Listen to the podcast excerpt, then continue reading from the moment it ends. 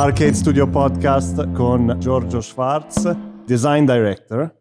Buonasera a tutti, grazie per l'invito ragazzi, è un piacere. Mega piacere. Allora, io ho iniziato la mia carriera in MTV con lui praticamente, lui era già nel reparto designer e poi vabbè, lui ha fatto tutto il suo percorso che racconterà adesso, però è molto figo perché mi piace un casino averti qua, perché ci siamo persi di vista per tanti anni, perché poi hai fatto altre cose però vorrei partire un po' da lì, perché tu sei ti considero un designer bambino prodigio. Speravo che dopo tanti anni l'etichetta si fosse staccata, no. Caspita. No, invece anche no, perché ormai sono un maledetto boomer, cioè non più un bambino. Vabbè, quindi... però sei partito così, una volta che parti così esatto, è finita, ce l'hai per sempre. Vabbè, no, per spiegare. Quindi sì, partiamo da lì, bambino prodigio. Sì, no, per spiegare agli ascoltatori, io sostanzialmente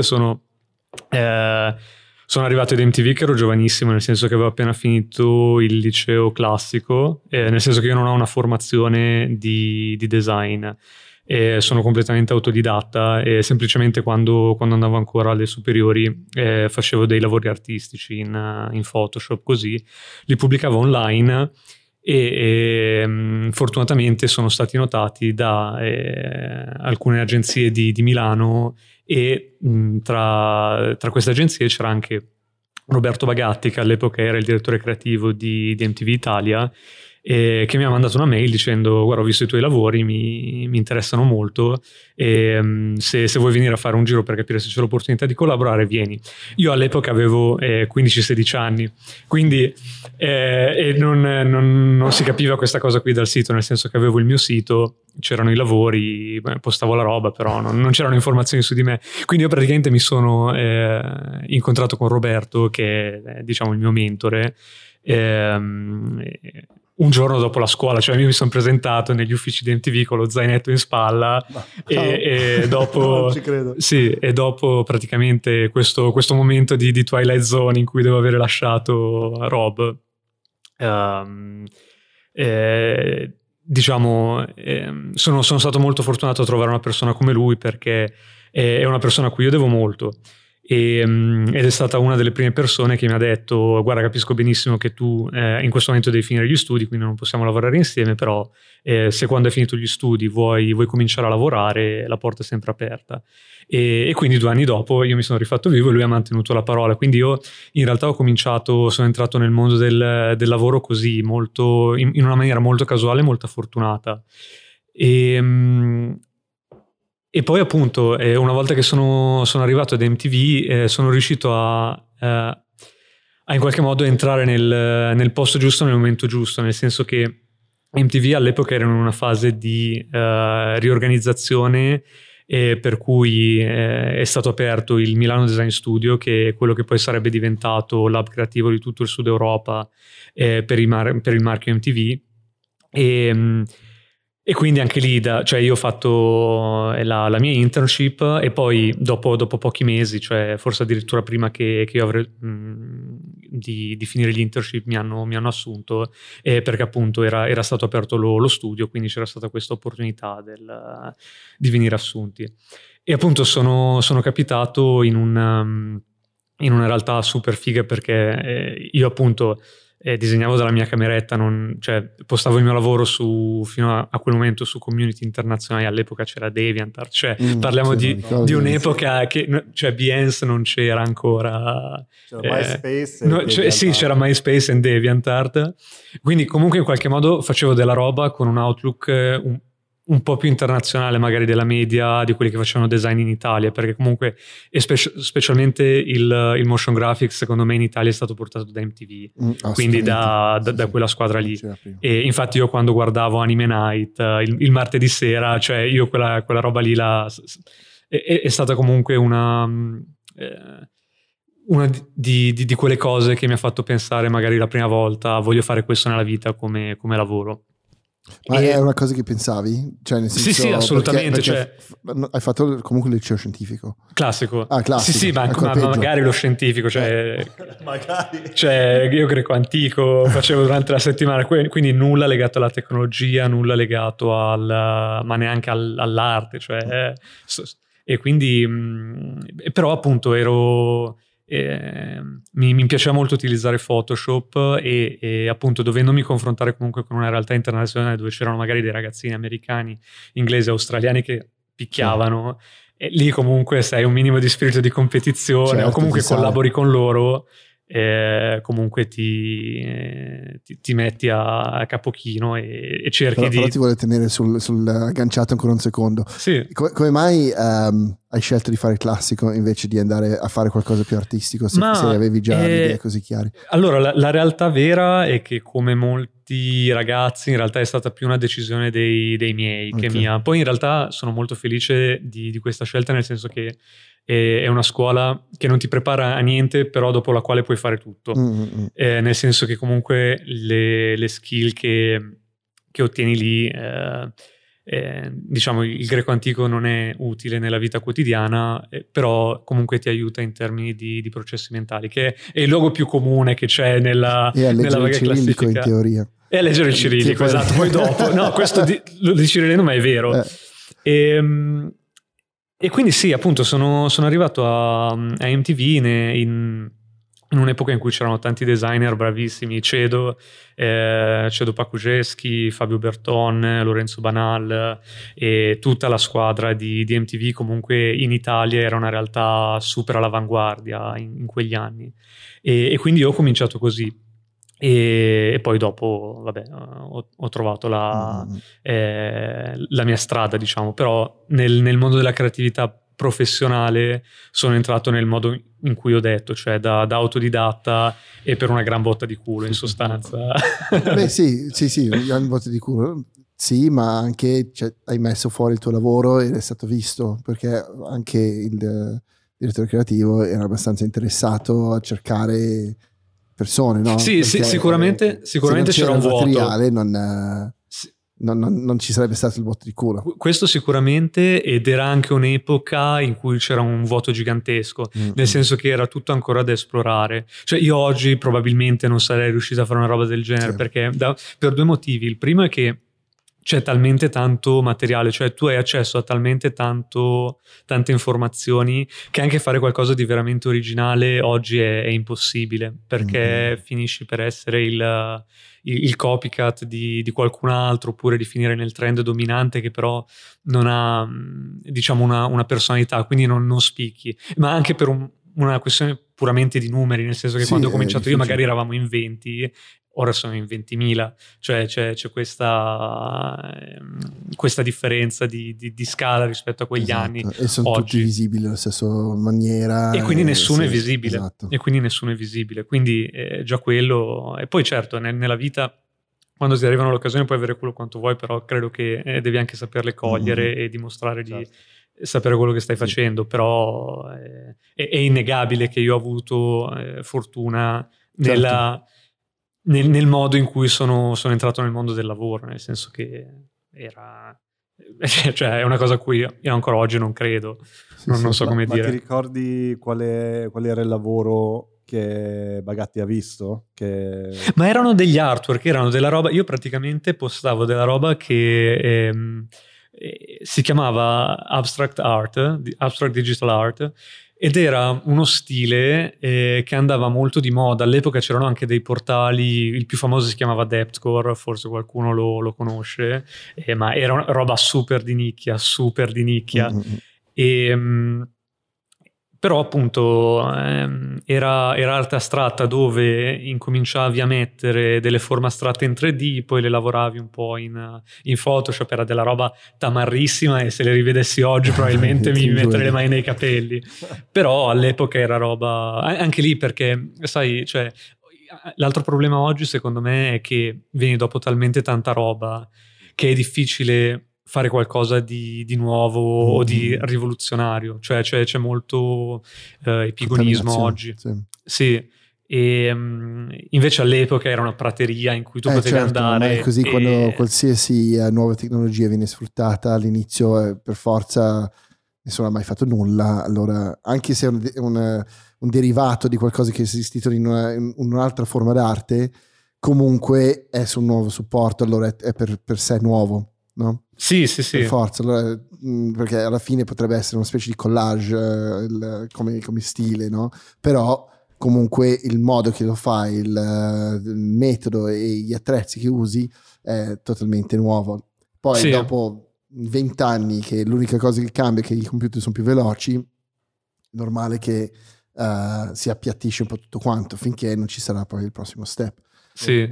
Anche una questione di quanto è disponibile a livello di materiali preparati, nel senso c'è un botto di template adesso, un botto di texture che scarichi o prendi in prestito da YouTube o compri, tipo io stavo ascoltando che Beeple per esempio, lui compra un botto di modelli. Sì, no? ma sai cosa anche? Cioè, secondo me oggi c'è l'altro grosso limite per i designer di oggi, è che in qualche modo la tua estetica è dettata dal render engine, dai plugin che usi, dalle risorse che tu hai a disposizione, e quindi in qualche modo si assomiglia a tutto, cioè sì. Puoi fare una roba perfetta, cioè ci sono degli esempi di motion design oggi che sono perfetti, non, anche se ti ci metti non riesci a fare di meglio, puoi imitarli, puoi fare qualcosa di diverso altrettanto perfetto, però c'è un threshold molto alto qualitativamente.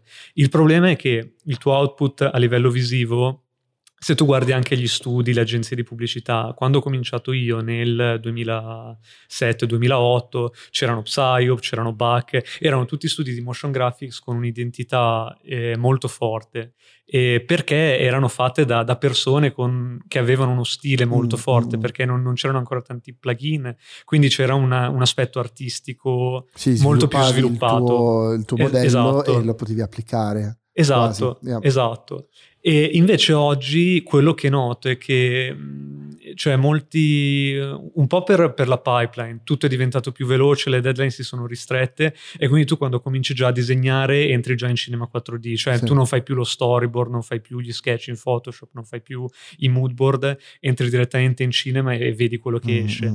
E poi comunque diciamo quando io non li ho mai utilizzati perché sono la generazione un po' prima e non ho, cioè poi ho fatto a livello di carriera sono diventato meno operativo e quindi non mi sono mai cimentato con Redshift, con Arnold, con Octane, però sono tutti dei motori di engine che ti fanno fare della roba fighissima e che però sembra tutto uguale. Cioè è chiaro che tu puoi essere più bravo come in fotografia a mettere le luci, a modellare, a fare il texturing eccetera, però il risultato è che tutto sembra uguale, cioè anche le animazioni fatte con le espressioni, gli script ormai ti permettono di fare roba fighissima, però è tutto uguale, cioè non c'è più animazione manuale, cioè è strano da descrivere. Poi io non so, vedo quello che fanno oggi i designer e mi viene da pensare ma io veramente mettevo i keyframe in After Effects, cioè, chi me lo faceva fare? Cioè ormai ci sono tutti questi software che fanno le cose per te, quanto tempo ho perso? Sì. Però all'epoca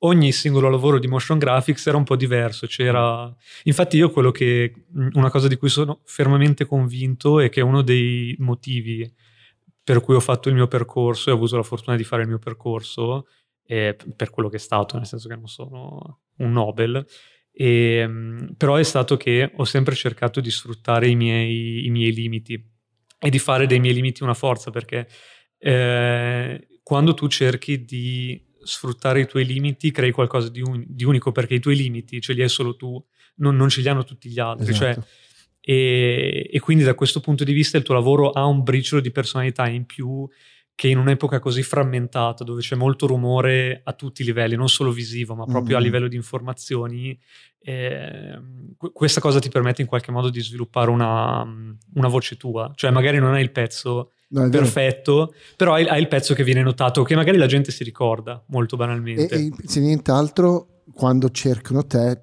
trovano quello che sei tu. Sì, no, esatto. Che è quello che un pochino provo a fare anch'io con la mia fotografia, è che cioè, io sono capace a fare tanti stili diversi, volendo, no? Però quando sono libero di scegliere faccio sempre me, perché così almeno quando sul mio corpo di lavoro, lo vedi, sono io, no? Certo. Poi ovviamente se arriva lavoro ipercommercialone che richiede un'altra cosa, gli richiedono quello, gli dicono dai, però non finirà mai nel portfolio, cioè, perché cerchi di gridare più forte il tuo nome e sperare che qualcuno lo sente, no? Sì. Ma poi ecco, cioè, questa è un'altra cosa veramente diciamo che io non riesco veramente a collocarmi come un designer che abbia una personalità molto forte, nel senso che dicevo prima a René, io non mi sento per nulla un artista, cioè io sono un designer spietatamente commerciale, mi verrebbe da dire, nel senso che i progetti che ho fatto li ho sempre fatti per marchi simili in questo. più o meno grossi, fortunatamente, in cui chiaramente la libertà creativa non è la ragione per cui stai facendo il lavoro. Il lavoro lo stai facendo per risolvere un problema di comunicazione, risolvere un problema di marketing, comunicare un marchio. Certo. E quindi io da quel punto di vista non penso di avere una personalità particolarmente spiccata rispetto ad altri, e questo da un lato mi ha avvantaggiato perché almeno credo di avere in portfolio dei lavori molto diversi tra loro, cioè non è come come magari lo studio indipendente o magari il freelance o l'illustratore che deve sviluppare uno stile per appunto avere il proprio marchio di fabbrica e viene chiamato per quello. Perché a me è una cosa che ha sempre messo un botto di paura, perché io ho sempre avuto una paura gigantesca di fare qualcosa di moda o che diventasse di moda, perché le mode prima o poi finiscono e io ho sempre avuto un outlook un po' molto più a lungo termine, cioè chi mi conosce lo sa, il mio designer preferito e forse quello che ha avuto un impatto maggiore sul mio lavoro, anche se l'ho scoperto dopo diversi anni che già lavoravo, è stato Massimo Vignelli.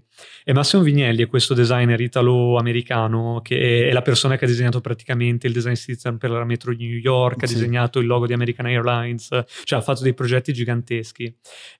Però lui ha sempre spinto molto sul fatto che il design dovesse essere timeless. E io ho fatto questa esperienza veramente surreale della mostra sul graphic design in triennale, che era, mi pare, nel 2010, forse 2012, non mi ricordo. Era una mostra molto bella dove c'erano lavori di Vignelli, di Bruno Munari, di Franco Grignani, di Bob Norda, di tutta la scuola del graphic design in Italia anni 60, 70, 80. E la cosa più incredibile è che mentre tu gli altri gli riuscivi a collocare molto precisamente in un periodo storico, minchia, Vignelli faceva della roba che se tu uscissi oggi su una rivista o in TV con quel progetto lo potresti tranquillamente mandare in onda a distanza di 50 anni. Sì, è che è estremamente pulito. Che è estremamente pulito, super minimale e infatti diciamo, io non mi avvicino neanche lontanamente nel mio lavoro a quelle vette, nel senso che lui era un pazzo, era una persona a cui proprio, cioè, non credo che tu ti possa neanche avvicinare, poi al massimo cercare di rubare il metodo e rubare il modo di pensare, sì, la filosofia. Poi la filosofia, esatto. Però appunto questa roba, cioè una delle mie più grandi paure è sempre stato appunto quello di fare una cosa che diventasse trendy, e perché appunto le mode prima o poi finiscono. Sì, anche per quello è un po' che devi proprio parlare con la tua voce, che qualsiasi cosa sia, perché tu puoi parlare tante lingue, no? Però se tu riesci a comunicare quello che sei in qualche modo, cioè, forse chi sei tu diventa fuori moda, no? Cioè, nel senso, se sei un estremista white supremacist negli anni 60 o il capo designer del partito, sì, diciamo, puoi venire cancel culture, cioè, te lo meriti anche. Cioè, il tempo va avanti, te se rimani indietro e va bene, però stranamente però purtroppo, cioè, quella roba non funziona perché erano tutti bravissimi quelli lì che facevano tipo i nazisti, è abbastanza timeless, il problema è quello che è super timeless. Depero comunque manda a casa ancora oggi, cioè tutto quello che ha fatto è stato durante il periodo fascista, però Depero manda a casa, forza. Quindi quell'uniforme le metti addosso a chiunque, cioè, fai subito, se nient'altro, un uomo in uniforme, cioè, perfetto. Però sì, se chi sei tu riesci a rimanere con il tempo, allora anche la tua arte rimane qualcosa con il tempo, perché capisci come funziona la cultura, certo, devi essere parte dello zeitgeist, certo. Nel momento che ti siedi, come tanti artisti quando invecchiano, forse, cioè, continuano con il loro stile perché hanno deciso che quello lì, a quel punto lì, diventa il loro stile, cioè muoiono. Cioè Picasso, perché ha avuto una carriera di 80 anni praticamente, perché cambiava, lui li chiamava i periodi, però cambiava con il tempo. Sì, no? sì, è vero, è vero. Marketing. E poi c'è l'altra cosa che in realtà appunto quello di cercare di essere timeless è in qualche modo qualcosa con un appealing commerciale molto forte, nel senso che un marchio non deve pensare nell'oggi, cioè magari per la singola campagna puoi fare qualcosa di trendy per essere appealing a un particolare target, però per quanto riguarda il tono di voce di un marchio deve essere una cosa transgenerazionale, mi viene da dire, cioè se tu guardi tutti i più grossi marchi sono transgenerazionali, non sono nell'oggi, nell'ora, hanno questa componente di timelessness, e quindi anche per la natura dei progetti che io ho fatto, nel senso che erano tutti di identity, di branding, questo aspetto è una cosa che ho sempre cercato di curare molto, proprio per questa ragione, cioè c'era una ragione commerciale per quella scelta, cioè non era un vezzo esclusivamente artistico, appunto. Sì, ma è quello che fa una persona che lavora nel campo dell'arte, cioè il campo creativo, invece di un artista, cioè artista pura, esatto, deve vivere libero, e finché c'è qualcuno che gli dà da mangiare riesce a produrre arte. Un creativo no, cioè un creativo è qualcuno che nel mondo costretto che si trova riesce a tirar fuori un'idea che è vincente dentro a un limite ben preciso, che è guadagnare abbastanza per vivere e accontentare i clienti, cioè. E poi io credo anche che cioè, la voce di un artista viene fuori tanto anche dai clienti che riesce a trovare. Sì, no? Totalmente. E questo, cioè, continua a tornare la cosa che hai fatto al liceo classico per un motivo, perché sono molto geloso di questa cosa, effettivamente. Io perché, no, ma ti spiego perché. Il mio più grande problema è, soprattutto quando sono in alcune stanze, è comunicare. Perché l'italiano, per quanto è in verità la mia prima lingua, perché io ho imparato l'italiano prima dell'inglese, è decisamente la mia seconda lingua. E se devo vendere un progetto, cioè chi ascolta il podcast lo sa che, cioè, faccio fatica a essere praticamente forbito, cioè, è difficile, no? Sì. Invece se fai una cosa come il classico, impari a parlare, che è più importante che imparare a disegnare. Sì, no? Sì. È vero, ed è anche un po' forse il motivo per cui poi ho fatto gli step di carriera successivi, nel senso che io quello che sono credo almeno di essere sempre stato molto bravo a fare era comunicare le necessità del design anche a chi designer non era, perché tu puoi essere bravo quanto vuoi, però se tu non riesci a comunicare le tue necessità e il perché stai facendo una cosa al tuo cliente oppure ad altri dipartimenti dell'azienda, e rischia appunto di non venire compreso o di non avere le risorse per fare bene il tuo lavoro, eccetera. E infatti poi anche appunto i ruoli che ho avuto successivamente erano sempre più in quella direzione, cioè quando ho cominciato a fare più management che design, quel ruolo lì me lo sono un po' ritagliato a causa di questo, e che ero più in grado rispetto ad altri, anche più bravi di me, molto più bravi di me a disegnare, a comunicare. È troppo importante questa cosa, perché stai anche parlando la lingua di chi c'è dall'altra parte del tavolo, perché di solito chi finisce in marketing, chi finisce a quei livelli, economia, roba del genere, impresa, fa o lo scientifico o il classico, sì, no? E allora fai quasi parte del club, no? È vero, e poi soprattutto l'altra cosa che mi viene da dire è che appunto l'altra cosa che credo mi abbia fatto fare un salto proprio mentale rispetto all'essere un designer è quando ho cominciato a leggere libri che spaziavano un po' dall'ambito del design, nel senso che c'è un libro fantastico su come iniziare il tuo studio, che è How to be a graphic designer without losing your soul, che è di questo, adesso scusatemi ma mi sfugge l'autore, comunque un libro famosissimo del graphic design, Adrian Shaughnessy se non sbaglio, che ha scritto questo libro che raccontava di come fondare il tuo studio di graphic design e appunto come gestire i clienti, quindi il design però anche da un punto di vista un po' più imprenditoriale. E poi ho cominciato a spaziare, magari leggendo libri che parlano più di marketing, tipo autori tipo Seth Godin, Lynchpin, o un altro libro fantastico è Contagious, che parla di come le idee diventano virali, oppure libri più legati appunto a fare impresa, quindi startup, Guy Kawasaki, The Art of the Start. Diciamo, io ho sempre cercato di ampliare un po' quello che erano le mie non tanto competenze, ma il mio linguaggio, nel senso che io ho sempre fatto design e infatti anche adesso, cioè non mi sento un direttore creativo, sono proprio un design director, un art director, però quello che ho fatto è stato cercare di immedesimarmi negli interlocutori che ho trovato nel mio percorso e appunto in qualche modo parlare la loro lingua, e questa è un'altra cosa che mi ha avvantaggiato molto rispetto a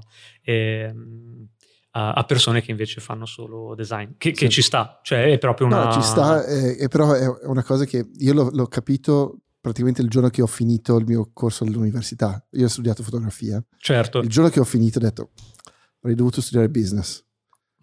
Perché adesso... Perché finché sei all'università dici, va bene, sono all'università, sto facendo qualcosa e sono utile, posso lavorare al ristorante, fare il cameriere la sera, però ho un ruolo, no? Il giorno che finisci sei disoccupato, non hai nessun ruolo, cioè sì, faccio il cameriere la sera, ma l'unica cosa, io sono un cameriere adesso, non sono un fotografo, e allora lì ho detto, no, sai cosa, dovevo fare, e avevo un esempio anche in classe con me che era un anno dietro di me, però era molto più grande e lui aveva studiato prima tipo economia e statistica, roba del genere, e lui stava già lavorando di brutto come fotografo ed era tipo al primo anno. No, aveva già sviluppato un po' le conoscenze tecniche, tutte quelle cose lì, però sapeva come trovarsi i clienti. E ho detto no, vedi, sei proprio un coglione, cioè devi fare il contrario. Chiunque vuole fare il lavoro creativo deve limitarsi di brutto e studiare qualcosa che gli fa veramente schifo, perché quella roba lì gli permetterà di fare il suo lavoro al massimo. Sì, anche perché tipo rispondendo al tuo punto di prima della differenza tra un artista e un creativo, cioè il problema, cioè l'artista deve essere libero di sperimentare, di fare cose anche totalmente non senza volte, no? Mentre il creativo è un problem solver. Il problema nel nostro mondo è proprio la parola creativo, che è nella job description tante volte, quindi automaticamente è tipo ancora adesso, ma quindi fai disegni? No. mai disegnato. Quindi fai le foto, canti. Non lo so, esatto, cioè sei un artista, cioè è sempre quello, tipo gente che non conosce quello che fai, tipo quindi sei un artista. Sono un problem solver che usa l'arte come attrezzo. Esatto. È un tool. Sì, assolutamente. Che apprezziamo, capiamo il perché l'arte è bella. Cioè lì, secondo me, la differenza tra un creativo e un ingegnere, per esempio, c'è un aspetto estetico. È che hai una forte, cioè capisci perché una persona si emoziona davanti a un quadro, no? Cioè quello è la vera differenza tra un creativo e un non creativo. Cioè capisci quella cosa lì, e quando guardi un quadro non dici ma quello l'avrei potuto fare anch'io. Anche perché come diceva Munari, tu non lo sai fare, tu lo sai rifare, che è una cosa molto diversa.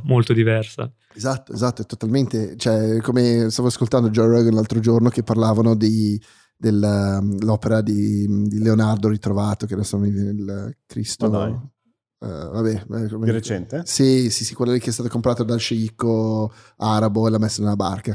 Comunque lui fa, ma è una copia perché qualcuno si è messo lì e l'ha restaurato, allora non ha valore, no?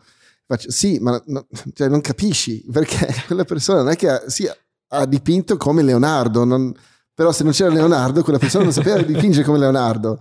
Cioè, allora va bene che l'ha ridipinto sopra, è ok, ha riportato in luce quello che ha fatto quello. Sì, ma se poi a lui, scommetto, se le fai lo stesso discorso su una macchina d'epoca. Sì, o sulla comicità. Esatto, direbbe no, però cioè, i pezzi sono originali. Esatto. Quindi... Però è lì il gioco dove cioè, devi un po' uscire anche dal tuo... comfort zone. Lui ha anche una certa età ormai, allora forse un po' più fossilizzato, è un po' come dei movimenti cerebrali che vanno verso quella direzione. Sì, sto invecchiando, ragazzi. Se ti rasi sei uguale a Joe Rogan, comunque lo faccio. Ma sai che è vero, cioè non avevo connesso all'inizio mancanza di collo, ignoranza pura. Esatto, adesso cominciamo a fumare e queste righe qua che mi si sono formate dalla preoccupazione che mi danno tutto il resto della mia famiglia costantemente, sì. Incluso lui mi ricomincio. Sì, lui René è un ragazzino ancora. Perché io non vedo le porte di vetro e quindi ci vado contro. No, un tratto somatico della nostra famiglia sono le rughe della preoccupazione, pesantissime. Okay. Cioè tutti quanti i maschi ce l'hanno pesantemente, lui zero. Lui ha quasi 40 anni, ha due righettine leggerissime ed è veramente fastidioso. Beh, sì, ma... si sveglia alle 11. Ragazzi, sono scelte. Lui ha trovato l'illuminazione, cioè lo state of mind, esatto, dell'eternamente giovane. Flow state. Esatto, il mondo, la vita. Segui il flusso. Io sono arrivato a queste idee di problem solving, cioè io... Cioè, molto tardi, tipo dopo i 30, che qualcuno ha detto no, sei capace a fare anche questo? Ah, davvero? Ok, allora lo faccio. Cioè fino ai 30 era tipo ok, faccio il montatore a vita. Sì. Cioè, lo vedevo totalmente il contrario, cioè ci voleva qualcuno come Luca Grandini, Manu Denti, per dirmi guarda che un montatore non è solo quello che mette certo. Clip, no? Vabbè, però intanto io ti dico dimmi cosa devo fare e lo faccio. Invece mi hanno installato quel mindset lì e dice quindi hai un controllo sul racconto. E ho detto ok, non ho letto libri interessanti, non però è questa leggo appunto. Questa cosa secondo me era super interessante in MTV, cioè c'era un'impronta creativa molto forte, creativa nel senso di creazione di quello che facevi, nel senso che non c'erano macchine. Erano tutte persone molto creative e che creavano qualcosa dal nulla e seguivano più o meno tutto, perché poi appunto e Pignoli nel senso che appunto poi anche vedendo dopo delle pipeline un po' più grandi tipo a Mosca, dove comunque c'erano 50 persone nel dipartimento, diciamo lì ci sono delle pipeline più strutturate, però è veramente un modo diverso di lavorare, nel senso che lì non c'è il brief creativo, lì c'è il task tecnico e infatti sì, forse ho un po' precorso il topic del podcast, però dico di Mosca, perché appunto io gli ultimi 4 anni sono stato là. Infatti possiamo parlare di questo adesso. Sì, dopo MTV in sostanza ho avuto 3 o 4 anni a Discovery Italia, quindi sempre in ambito televisivo in Italia. E poi dopo, un giorno completamente per caso, sono stato contattato da un headhunter. Ho avuto l'opportunità di andare a Mosca, in Russia, come art director, come direttore del dipartimento di design di un grosso canale televisivo là. E mi è sembrata un'occasione super interessante per uscire dalla comfort zone, ma sono uscito dalla comfort zone. Direi. Però è stata un'esperienza super figa e appunto lì ho fatto i miei ultimi 4 anni, sono appena rientrato e poi appunto vi ho mandato prima la reel, un po' di case che ho fatto là, è stato tosto ma interessante. Sì, super. Infatti stiamo parlando anche, scusami, ma proprio a livello di prima cena stavamo parlando proprio la differenza di design con... una lingua, un alfabeto italiano, diciamo occidentale, rispetto a uno cirillico che già cambia totalmente, non hai più l'Helvetica per salvarti. Sì, no, è peggio perché l'Helvetica ce l'hai ma fa schifo, cioè la versione cirillica dell'Helvetica fa schifo perché è un font che è stato disegnato con dei pesi e delle forme che non si prestano al cirillico. Però appunto come ti dicevo prima, in realtà il cirillico è molto difficile perché è un alfabeto molto squilibrato come forma delle lettere. Però in realtà oggi ci sono tante opzioni, cioè molte di più rispetto molto banalmente a 5, 6, 7 anni fa, di fonti in cirillico, alcuni che nascono anche proprio come dei font cirillici, però disegnati da delle foundries con i controcoglioni, e quindi diciamo da quell'aspetto siamo riusciti a fare un lavoro che io non speravo di riuscire a fare con un alfabeto così complicato e alieno, perché poi l'altro aspetto che tutti mi hanno chiesto, ma come fai a disegnare qualcosa senza sapere quello che stai scrivendo, e vabbè, al di là del fatto che non è che non sapevo quello che stavo scrivendo, però comunque tu da designer le lettere quasi non le vedi più, cioè vedi i pesi, sai che devi bilanciare quei pesi, e quindi se hai un font di qualità riesci a farlo, cioè disegnare un font da zero è obiettivamente complicato, cioè si tratta di trovare qualcuno che lo sa fare là, ed è anche difficile dargli indicazioni, cioè ti devi fidare molto. Esatto, però cioè, come fai a dirgli cosa cambiare se non sai neanche tu cosa cambiare? Esatto. Però fortunatamente negli ultimi anni c'è stato proprio un boom, come in tanti altri settori legati al design, ma non solo, per cui anche hai tantissimi font super professionali, super fighi a disposizione. E quindi sì. Cioè, io la cosa buffa è che ho appena finito, cioè una specie di fanzine che ho messo insieme, e io ho avuto il problema l'opposto del tuo, nel senso che per me le parole sono praticamente tutto in qualsiasi cosa, okay. Cioè, musica, ne abbiamo parlato 50.000 volte, cioè io il senso di quello che viene detto è più importante quasi dell'estetica, no? Ok. Allora, quando mi sono messo lì a impaginare questa roba qui, che io non so impaginare, già mia moglie già è 1000 volte di me, e anche lei è scarsa però e poi ho un designer qua in studio, ok, però non volevo dire il mio progettino personale, dai fammelo tu, certo, no? Allora mi sono messo a impaginare, e l'ho impaginato tutto per rendere le parole più pesanti, meno pesanti, per come lo leggevo, no? Ok. L'ho dato a lui, stava per morire, un infarto, perché gli faccio, dai, butta un occhio giusto per vedere se ho fatto delle cazzate a livello basta, che poverino, gli stava sanguinando la faccia, perché era totalmente sbagliato dal punto di vista proprio estetico, di pesi, roba del genere, però diciamo, però si legge, cioè così lo leggi, no? Lo leggi come voglio che viene sentito, perché la parola è bold, gigantesca, perché ti deve picchiare in faccia da subito. No, cioè, aspetta. Allora lì, poi obiettivamente è riuscito a fare quello che volevo, è riuscito a portare la mia intenzione, certo, nel design fatto come Dio comanda, e per task, perché ti serve quella roba lì, cioè non è che puoi inventarti le robe, però almeno l'avevo portato al 90% e potevo spiegargli cosa doveva cambiare però la cosa interessante di impaginare una roba che non sai cosa dice è che ti butti totalmente sull'estetica. Sì, assolutamente. È un po' come ascoltare una canzone che non sai le parole, cioè ti butti solo sul suono. Esattamente come ascolto la musica. Ci sono canzoni che ascolto da 30 anni che non so neanche di cosa parlano, no. Non che cosa dicono, ma di che cosa parlano. Non voglio neanche più saperlo. Ieri stavo ascoltando un talk tra Jordan Peterson e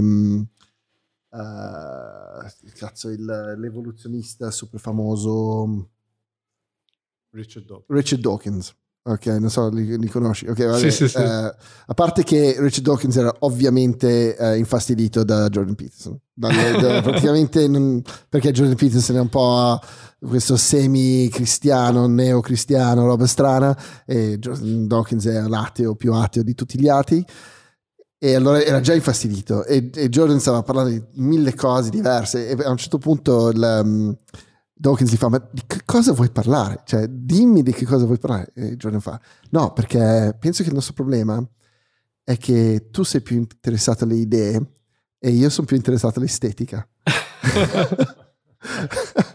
Allora tipo sì, vabbè, cioè, questo flusso di coscienza lui piaceva perché salta da un'idea all'altra, cercare di collegare queste cose che sono totalmente e poi alla fine del suo discorso di 3 ore che devi proprio metterti lì a ascoltare con molta attenzione, ti viene fuori un'idea forse coerente se l'hai capito bene. Dawkins invece è tipo Dio non esiste, siete tutte delle merde, il gene uguale meme, basta, cioè, svegliatevi quando avete capito cosa sto dicendo, grazie. Se n'è andato. Mic drop. Esatto, no, è stato veramente interessante. E questa è una diatriba che sto cominciando a vedere saltare fuori più spesso, tra questa musicalità tra parole o estetica contro idee, che boh. No, perché è il classico yin e yang alla fine, sì, cioè, binario, tipo, binario. È banale ma esiste per un motivo, quel segno, sì, cioè non se eravamo tutti creativi o tutti, va bene, adesso stai per dire una banalità incredibile, però va bene. No, ma è perché è brutalmente banale, perché no, però la colgo come uno spunto per continuare la discussione sulla creatività. Bravissimo. Cioè secondo me il mondo si divide nettamente tra persone che hanno una storia da raccontare e persone che invece vogliono ascoltare le storie di altri. Sono due parti che sono entrambe importanti per la comunicazione, perché se tu dici una cosa ma non c'è nessuno che l'ascolta è come se non la dicessi. E dall'altro canto se tu vuoi sentire qualcosa, se tu vuoi avere un'emozione e non c'è nessuno che ti comunica questa emozione, quell'emozione non la proverai mai. E quindi sì, diciamo, se non credo di essere un artista, sempre rispetto alla domanda di come approccio la creatività, che era una delle domande che mi avevate fatte ieri per partecipare al podcast, e che non sono sicuramente un artista, però sento di essere un comunicatore, nel senso che sento di appartenere decisamente alla prima categoria. Poi che cosa comunico può essere una marea di cose, cioè dalla sigla al brand, alla presentazione PowerPoint per gli inserzionisti. E, diciamo, lì spazio veramente in cose un po' più, passatemi il termine, artistiche, e cose invece molto più business oriented e tecniche. Però tu sei entrambe le cose. Che cosa? Perché tu sei anche un ricettore. Cioè, tu hai una bella storia che ti viene raccontata. Sì, sicuramente, a volte sì, siamo entrambe le persone, però sai, è un po' quello... Forse. È un po' quello che cercavo di dire prima, quando io oggi non riesco a trovare molte suggestioni in giro, nel senso che è tutto talmente uguale che io non riesco a dirti un progetto che mi ha provocato un'emozione negli ultimi 5 anni, purtroppo. Cioè, nel senso, secondo me il capolavoro più grosso che è stato fatto nell'industria del broadcast design nella storia è probabilmente il rebrand di Channel 4, quello fatto con le parallassi che a un certo punto rivelavano il logo del canale. Okay. Per carità di Dio, fatto benissimo, anche per il livello di CG che c'era all'epoca. Però lì c'era un'idea talmente forte dietro che quella cosa lì la facevi anche con lo stop, cioè l'esecuzione era in qualche modo subordinata all'idea. E cazzo, vedi quella roba e dici, ma che cosa hanno fatto qui? E quell'emozione lì, non lo so, forse anche un po' che appunto invecchiando comunque hai visto tanta più roba, esatto, e quindi hai difficoltà. Fatto. Probabilmente, cioè oggi un ragazzino vedendo qualcosa riesce a emozionarsi, più che altro perché non ha le reference attorno a quel lavoro, cioè al mare di... sempre subito nuovo, e tu invece lo stai, cioè, collegando, sì, o dissettando, dicendo quella roba lì l'hai presa da lì e quella roba lì l'hai presa da là. Però quello è un problema di anzianità, probabilmente. Sì, e anche il fatto che probabilmente sono come si dice, sono invecchiato male, nel senso che ho detto una cosa molto brutta, nel senso che mi emoziono da 5 anni, cazzo. No, roba... infatti, però non è strano, perché proprio per il fatto che tu sei un ricettore, non soltanto un comunicatore, e per fare il comunicatore devi essere molto aperto al mondo, perché sennò che cazzo dici? Allora, cioè... sai, questo influsso costante di roba, e stai guardando e dai tutta l'attenzione, cioè ti rimane, e allora ti ricordi le cose, e poi ovviamente Cioè, è difficile rimanere scioccato da qualcosa di nuovo. Sì, sì, sì, è vero. A me è successo, vabbè, mentre stavi parlando mi è venuta la pubblicità della Nike, split screen, dove succedevano lo stesso movimento su entrambi i lati. E quello era forse una delle ultime pubblicità che ho detto, sti cazzi, cioè, perché era uno sbattimento più che altro. Però vabbè, per Nike non più di tanto. E poi stavo pensando a The Boys. Non so se guardi la serie The Boys. Ho guardato forse il primo episodio, ma... È talmente cruente. Cioè, succedono talmente tante cose che dici, vabbè, cioè, questa è una roba che ha scritto un quindicenne. Sì. Che ti lascia lì bello fresco alla fine della roba. Esplode. Cioè, il primo episodio l'hai visto, no? Sì. Adesso non spoileriamo niente perché il primo episodio, siamo a stagione 3. L'uomo più veloce del mondo passa attraverso la fidanzata di uno dei protagonisti e la fa esplodere in 1000 pezzi. Cioè, ha paura, no? Cioè, quella roba lì mi ha lasciato lì e ho detto, vabbè, sono assolutamente investito in questo telefilm. Anche lei è investita sì. in questa roba. Però sono quelle cose lì che ti lasciano, cioè, hai bisogno di qualcosa che è inaspettato quando hai visto tanto. Sì, è vero. Mm-mm. Però adesso torniamo, adesso abbiamo fatto la salta, abbiamo toccato la Russia, torniamo lì dentro, perché a un certo punto stavi parlando del fatto anche di gente che fa e gente che cioè deve un po' inventarsi, no? Cioè, sì. Che tu avevi trovato, prima ci raccontavamo, una difficoltà proprio generazionale di persone della era sovietica, cioè era sovietica e generazione libera, sì, più giovane, sì, cresciuta in un altro sistema, semplicemente a rapportarsi al metodo di lavoro. Quello era molto interessante. Sì, sì, molto banalmente, diciamo, non è stata una difficoltà, è semplicemente stata una suggestione mia, ed è una cosa che dal punto di vista umano mi ha lasciato molto, nel senso che appunto io ero responsabile del team di design, e in un team di 50 persone chiaramente hai gente magari più avanti con l'età, quindi veterani proprio con 40 anni e passa, e invece le nuove leghe, ragazzini di 20 anni. E una cosa che ho notato io, non so, ripeto, magari non è così per tutti, magari sto generalizzando, magari è una suggestione mia, però... ho trovato molto stimolante dovermi confrontare con questi due mondi, con queste due educazioni tra virgolette completamente diverse, nel senso che c'erano persone molto brave punto, sia tra i più senior che tra i ragazzini, però con le persone più senior tu dovevi in qualche modo sempre dargli il permesso di spingere, di fare qualcosa di più figo magari di quello che potresti fare tu da solo, perché nella loro mentalità diciamo fare qualcosa di figo, mettere in ombra un po' magari il tuo capo, è una cosa che non si fa, cioè non è una cosa. Tu prima hai detto perché hanno paura della punizione, no, non è per quello, è semplicemente che è una cosa che non si fa nel loro modo di vedere. E poi sicuramente il fatto che diciamo quel tipo di sistema in qualche modo non celebrava certo il prendere rischi a livello personale, nel senso che appunto fai la cosa più safe possibile, perché sai che se tu fai una cosa safe hai fatto il tuo lavoro e nessuno può dirti nulla. Certo. Invece poi c'è la generazione più giovane che è quasi l'opposto, nel senso che sono nati e cresciuti in un sistema capitalistico per certi versi più sfrenato e più deregolamentato rispetto a quello che abbiamo qui in Occidente, in Europa soprattutto, forse in America un po' diverso, e che quindi tu devi provare a instradarli, cioè tenerli su una via che abbia senso a livello creativo, a livello di business, però tu sai che loro proveranno tutto. Loro correranno dei rischi magari e sta lì a te che magari quegli errori li hai già fatti, sì, cercare certo. di impedirgli di farli, o comunque di farglieli notare e cercare di correggere il tiro. Però c'è proprio questa passione proprio di ok, adesso fatemi fare a me, cioè ho tutti sono questi pronto. Strumenti a disposizione, fatemi fare.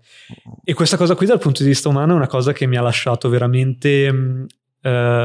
colpito e mi ha arricchito in una maniera veramente indescrivibile, nel senso che è una cosa che devi imparare a fare, cioè tu non puoi parlare a a tutte le persone che incontri in una maniera indiscriminata. Cioè, ma così come anche andare in Russia. Tu non puoi pensare di andare in un paese con una cultura per certi versi talmente diversa dalla tua, con il tuo gusto estetico, con i tuoi valori a livello visivo, non perché loro abbiano un sistema migliore o peggiore del tuo, semplicemente hanno una cosa diversa e tu ti devi adattare. Sei un pazzo se tu pensi che puoi andare in un posto con 150 milioni di persone e tutte queste 150 milioni di persone cominciano dall'oggi al domani a interessarti il tuo linguaggio, eccetera. No, non è così. Cioè devi adattarti e devi saper parlare la loro lingua senza disconoscere quello che è il tuo heritage, quello che è il tuo bagaglio. E nel senso che poi sono una cosa che ho notato è che sono anche una cultura molto curiosa rispetto a non solo a quello che al tuo punto di vista quando sei un expat, ma in generale alla novità. Cioè loro rincorrono molto gli ultimi trend, cercano di fare qualcosa di nuovo, una cosa che in Europa non esiste, un po' di più negli Stati Uniti, però come l'ho vista in Russia non l'ho vista da nessun'altra parte, veramente. Infatti cioè uno degli ultimi progetti che ho fatto è stato per un digital influencer, cioè lì sono... Cioè è follia allo stato puro. Questa era una cosa interessantissima, digital influencer, perché l'ho visto velocemente oggi. Dicevo qui funziona nel senso ha avuto, perché a me la cosa di un influencer che non è vero può fare qualsiasi esperienza, no? Allora cioè cosa influenzi? No, funziona perché appunto essendo, o meglio funziona adesso, ed è una cosa che non era il primo progetto di questo tipo. C'è qualcosa a livello commerciale in Cina e forse anche in America. Lilel Michela penso che sia americana, per intenderci. Non ho idea dei numeri che faccia lì. Sì, poi c'è anche qualcuno in Giappone che lo fa. E, sai, è molto diverso secondo me se tu lo fai, tipo Lilel Michela, per quanto ne so, è tipo una cosa che è partita come un fan project e che poi costruendolo, diciamo, facendo ricerca e sviluppo, sono riusciti a vivere in qualche modo del byproduct del loro progetto, quindi fare inserimenti commerciali e farla diventare proprio una digital influencer. Sì. Perché è stata tra le prime, quindi aveva comunque dei numeri su Instagram. È chiaro che non ha i numeri di un talent umano, però sono comunque dei numeri. E quindi sai, adesso è molto interessante vedere come le aziende sfrutteranno questi digital influencer, nel senso che dal punto di vista dei benefici che un'azienda può avere, secondo me sono molti, nel senso che al netto dei costi di produzione, però questi sono una cosa che scenderanno quando questa tecnologia diventerà più accessibile. Ed è super creepy questa cosa, però di fatto l'azienda non ha bisogno di un talent umano, questa persona non può contronegoziarti con un altro competitor, non ha una fee, gli inserimenti commerciali non ti chiede la fee per fare la pubblicità. E quindi sai però non ti chiederebbe una fee il handler, o tu vendi proprio il digital influencer a qualcuno? Allora lì dipende troppo da come tu approcci il progetto, nel senso che se tu chiaramente outsourci tutto, sei dipendente da uno studio esterno, tu sei Mediaset, ti crei un tuo digital influencer interno, sei proprietario, quindi, okay. È un attimo che poi le leggi cambieranno man mano, nel senso che ci sarà qualcuno che poi fa il motion capture, che dice io sono la persona che fa quella roba lì. Lì secondo me non serve una legge nuova, perché lì è un attore che viene pagato per fare una cosa e lì è coperto comunque del copyright e usage right esistente, perché è così. Però certo, però voglio dire, uno che fa il mock-up artist non è che prende quanto non so, che cozzalone, faccio un esempio stupido, però oppure quelli che fanno il stock images, no? Però anche con il stock c'è una slippery slope, lo stock image, perché lo puoi utilizzare in parametri molto chiusi, anche che poi nessuno gli frega un cazzo, viene usata dappertutto, li prendi in tagli, fai quello che vuoi, però in teoria andrebbe usato così com'è, poi cioè al massimo un po' di iscritte e basta, e esatto, anche il tipo di cose che vendi. Però poi, se tu lo crei te, secondo me poi è per questo motivo che i digital influencer, che poi stiamo parlando di influencer creati digitalmente, sì, se qualcuno non ha capito, devono fare esperienze anche umane, perché sennò no, sì, certo, cioè, può essere un po' surreale, però sennò, se non riesci a empatizzare anche con, che è già digitale, lifeless, no? Per adesso sono lifeless, senza anima, però amiamo Timone e Pumba, allora perché non amare la... Sì, però tu non sei, cioè Timone e Pumba non fanno vedere una vita. Cioè, capito? Okay. Quindi se io seguo un influencer, infatti, vedere una parte del lavoro di art direction di quel progetto è stato ricreare, per esempio, nel feed di Instagram degli scatti che fossero autentici, cioè come quelli che una ragazza di 21 anni farebbe. E infatti questa è stata un'esperienza super interessante per me, perché in realtà era un'azienda, era un progetto che era partito completamente dal dipartimento digital, quindi io sono entrato esclusivamente perché sotto il lancio si erano resi conto che il livello del prodotto finale che avevano sviluppato non era al top del top, e quindi mi avevano chiesto un aiuto per cercare di migliorarlo.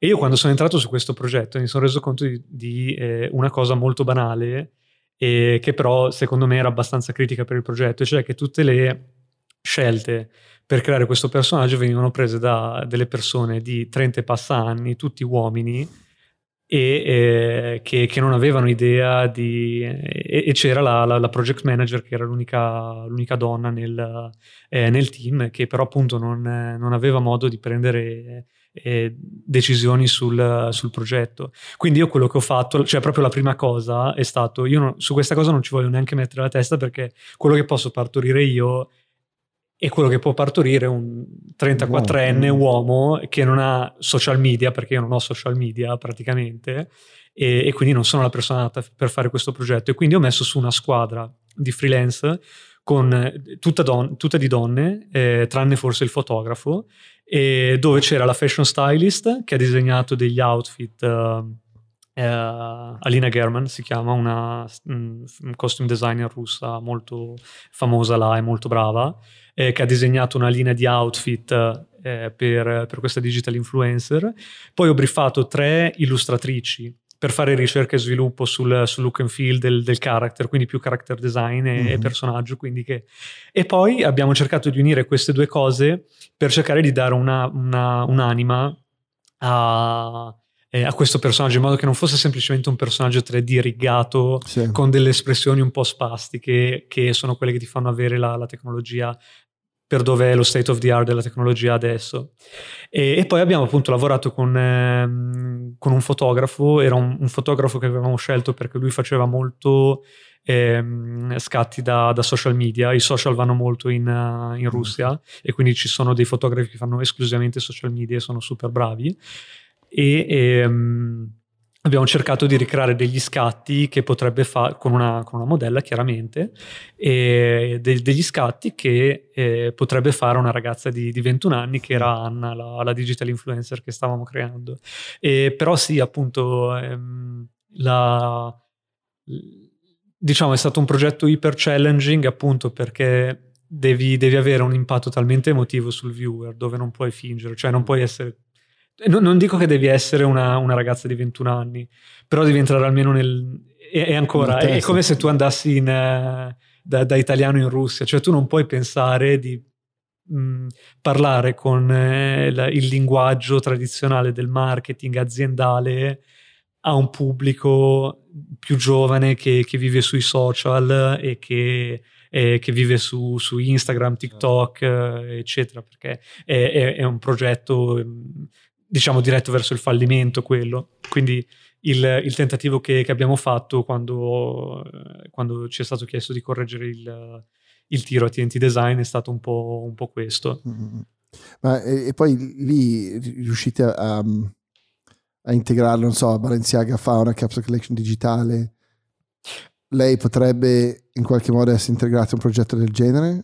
Allora, assolutamente sì, però appunto ci sono anche delle questioni di NDA che non posso... Va bene, cioè, forse ho già detto troppo. No, non credo di aver detto troppo, però No, no, però certo il tema del... No, nel senso che si sa, è risaputo che hanno fatto... Cioè, se vai sull'Instagram di Anna, che questa digital influencer, ci sono già degli inserimenti commerciali. Cioè è un progetto votato a quello, ma infatti la cosa divertente è che anche i subscriber lo sanno benissimo che è un'operazione puramente commerciale, però è una cosa talmente nuova, perché comunque il like lo mettono comunque e quindi tu finisci nel feed. E la demografica? Beh, chiaramente molto giovane, sì. E splittata 50% male female? Non lo so, non me lo ricordo sinceramente. Quello è interessante da capire, perché lo vedo un pochino più da nerd, lo vedo un po' più come una roba che seguirebbero i maschi, cosplay tipo. Cosplay, quella roba lì. E invece però c'era sicuramente questo rischio. In realtà non penso che poi nei numeri sia andata così, però appunto non, cioè, ti mentirei se ti dicessi che lo so. Quando hai cominciato a parlare del fatto che hai integrato un team che capiva meglio il mondo di questa ragazza, ho detto no, ok, a questo punto qui si sposta da quello e finirà sicuramente in un mercato anche più giovane, femminile, invece che... middle age maschile. Infatti anche il Michela aveva il rischio di quel problema lì. All'inizio era quella roba lì, tantissimo, e tanti le cose che ho visto su TikTok, anche delle cosplayer che l'hanno fatto, l'hanno sessualizzata a manetta, perché funzionava. No, sì, ovviamente. Sì, poi sai, c'è quel rischio. Caspita, se guardi quello che fanno con i deepfake, a me non rende per nulla tranquillo dove sta andando la tecnologia, nel senso che è follia allo stato puro. Cioè. Esatto. Tu prendi i podcast che abbiamo fatto, che sono una 60ina, e abbiamo detto abbastanza parole che puoi sicuramente fare un discorso nostro che dal razzismo. L'unica cosa che mi dà fiducia è che parliamo talmente male che sarà sempre macciato male. Non sarà mai perfetto. Per fortuna, dai, almeno quello lo manteniamo. Fuck you, out. Finché non imparano bene a fare le cose. Però la traiettoria è quella, cioè io non so come sarà il mondo tra 10 anni. Sarà super, veramente strano, come soprattutto se cominci a integrare anche occhiali con AR roba del genere, dove veramente posso mettermi nel viso che voglio mentre tu hai l'occhiale e tu non vuoi togliere l'occhiale perché forse ti perdi qualcosa.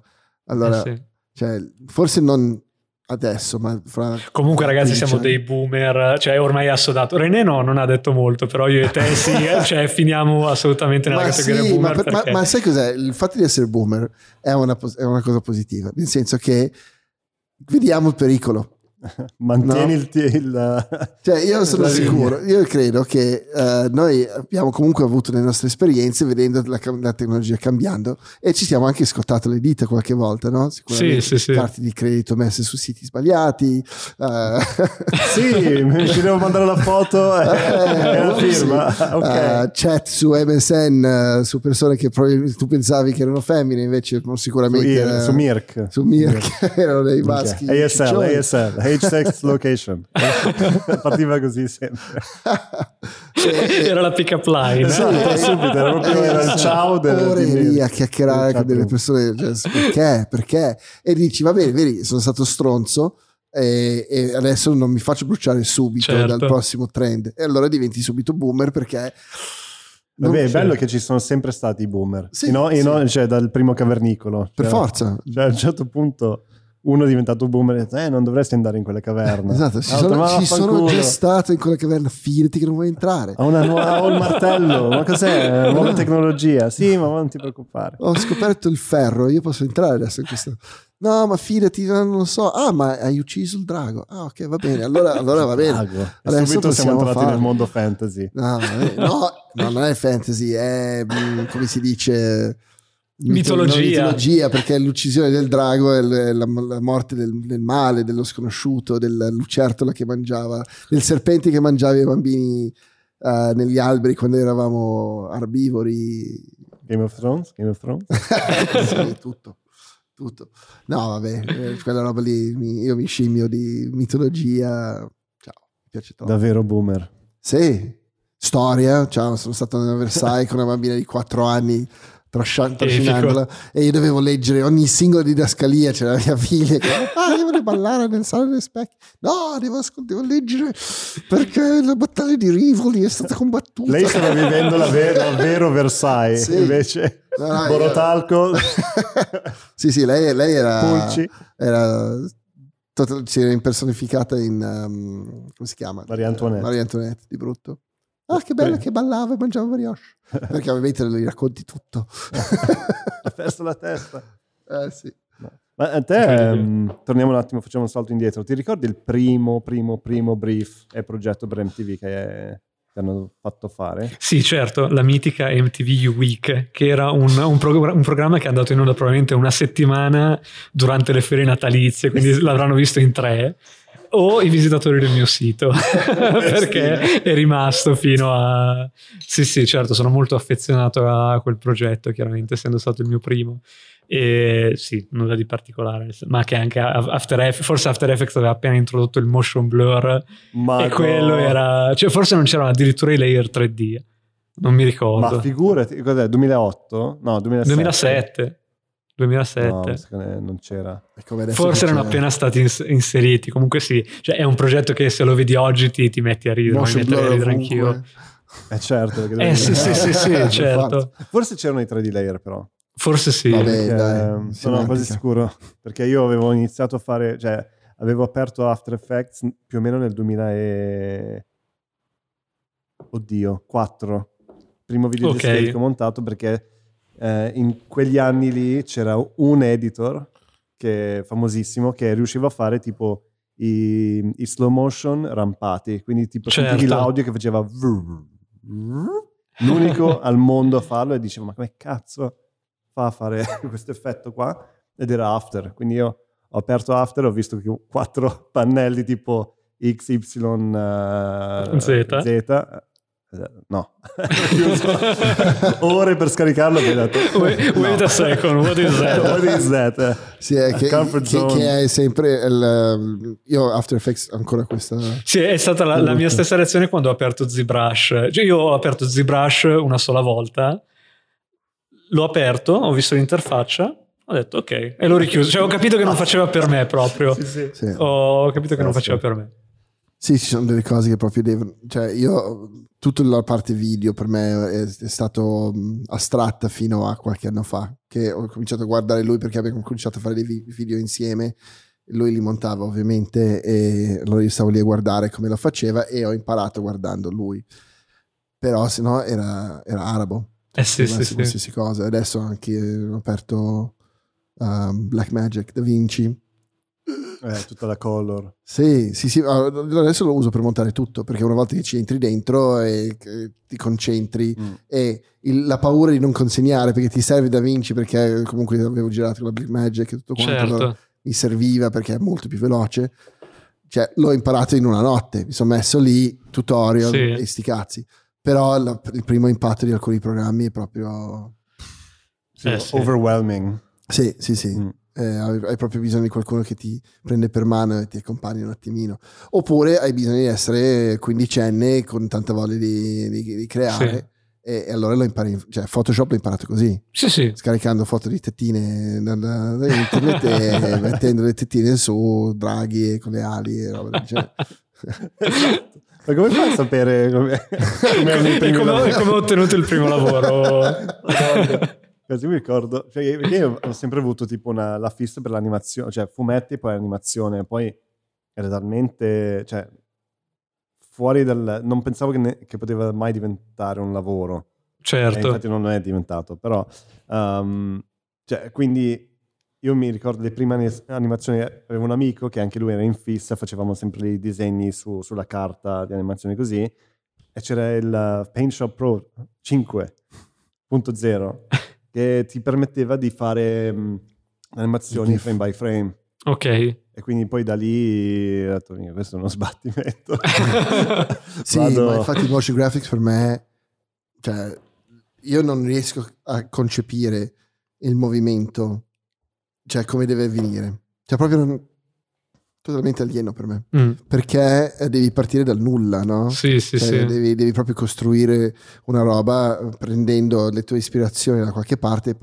Quello a me è una cosa che invece sorprendentemente, perché non avevo, cioè io quando ho cominciato a lavorare per MTV io non avevo mai fatto motion prima, cioè io non sapevo usare After Effects, però ero un fanatico di cinema e di videoclip, cioè avevo visto tutto, e quindi quella sensazione, cioè quella capacità di astrazione per capire quali movimenti funzionavano e quali no, ce l'avevo, ed è una cosa di cui mi sono reso conto molti anni dopo, che sono stato fortunato anche in questo, nel senso che se tu non hai mai studiato editing, non hai mai studiato regia, non è così scontato che tu riesci a fare un lavoro che ha senso, che ha senso e che è bello esteticamente e che duri, soprattutto per tornare al punto di prima.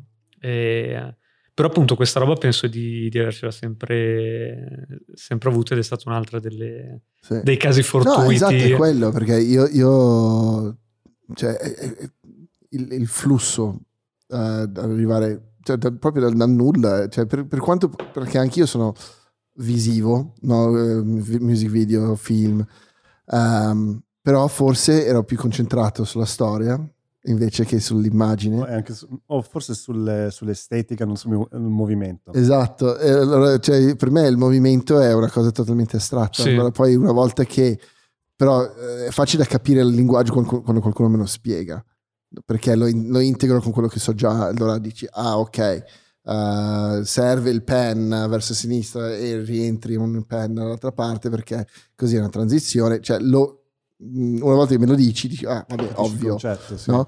Però arrivarci da solo, fanculo, non ci sarei mai arrivato. E a me piacciono le foto belle ordinate, con degli elementi di disturbo, però cielo, un frame, prossimo step, grazie mille, prossimo frame. Però hai parlato di music video, però era molto più registico, cioè erano immagini, erano più riprese, cioè quale video ti ha ispirato poi per fare... Ma non ce n'è uno in particolare, nel senso che io, figurati, in quel primo lavoro, che spero non sia più reperibile online e che l'ho tolto, non c'è più. Avevo utilizzato dei cut con una camera che praticamente era uno zoom out, però che riprendeva la stessa scena dallo stesso punto di vista, ed era una roba che avevo rubato, se non sbaglio, a man bassa da un film di Spike Lee. Spike Lee aveva fatto, mi pare nella 25ª ora, ma è una cosa che fa in diversi film, lo stesso momento con la stessa battuta, ripreso con due controcampi diversi, e quella roba lì è una cosa che avevo proprio rubata a man bassa da lì, cioè chiaramente ricontestualizzata, riadattata, però l'idea mia era venuta da lì. Quindi stai parlando proprio di posizionamento e movimento di camera? Sì, di editing, di... perché sai, cioè appunto io non avendo un'educazione formale, per me io all'inizio non distinguevo così tanto tra quella che è la regia, quello che è l'editing, quella che è la fotografia, quello che è poi la parte più tecnica, di 3D, di animazione. Cioè io è una cosa che ho imparato tutto assieme, in maniera anche tra virgolette sconclusionata, e adesso chiaramente ho la concezione di che cosa è cosa, però allora non ce l'avevo. Era un insieme di cose. Sì, cioè vedevo, funziona. Cioè non dico che era trial and error, nel senso che mi è sempre venuto abbastanza con naturalezza. E tant'è vero che ecco, un'altra cosa di cui mi sono reso conto adesso andando in Russia. In Russia praticamente il tema qual è? È che tu hai dei designer che si aspettano non un brief creativo, ma un task tecnico. Quindi quando tu devi dire che direzione della fotografia vuoi avere, tu devi parlare di dynamic symmetry, cioè devi dargli una reference tecnica, una griglia con quello che vuoi fare. E io mi sono reso conto solo dopo che i miei lavori all'inizio erano magari esteticamente più piacevoli rispetto a quelli di altri, o rispetto a quelli che facevo prima, perché se ci metti la dynamic symmetry sopra rispetta a quello, però io non ce l'avevo in testa, cioè era una cosa che avevo fatto istintivamente, vedendo appunto la fotografia del cinema, la fotografia dei videoclip, le opere d'arte eccetera.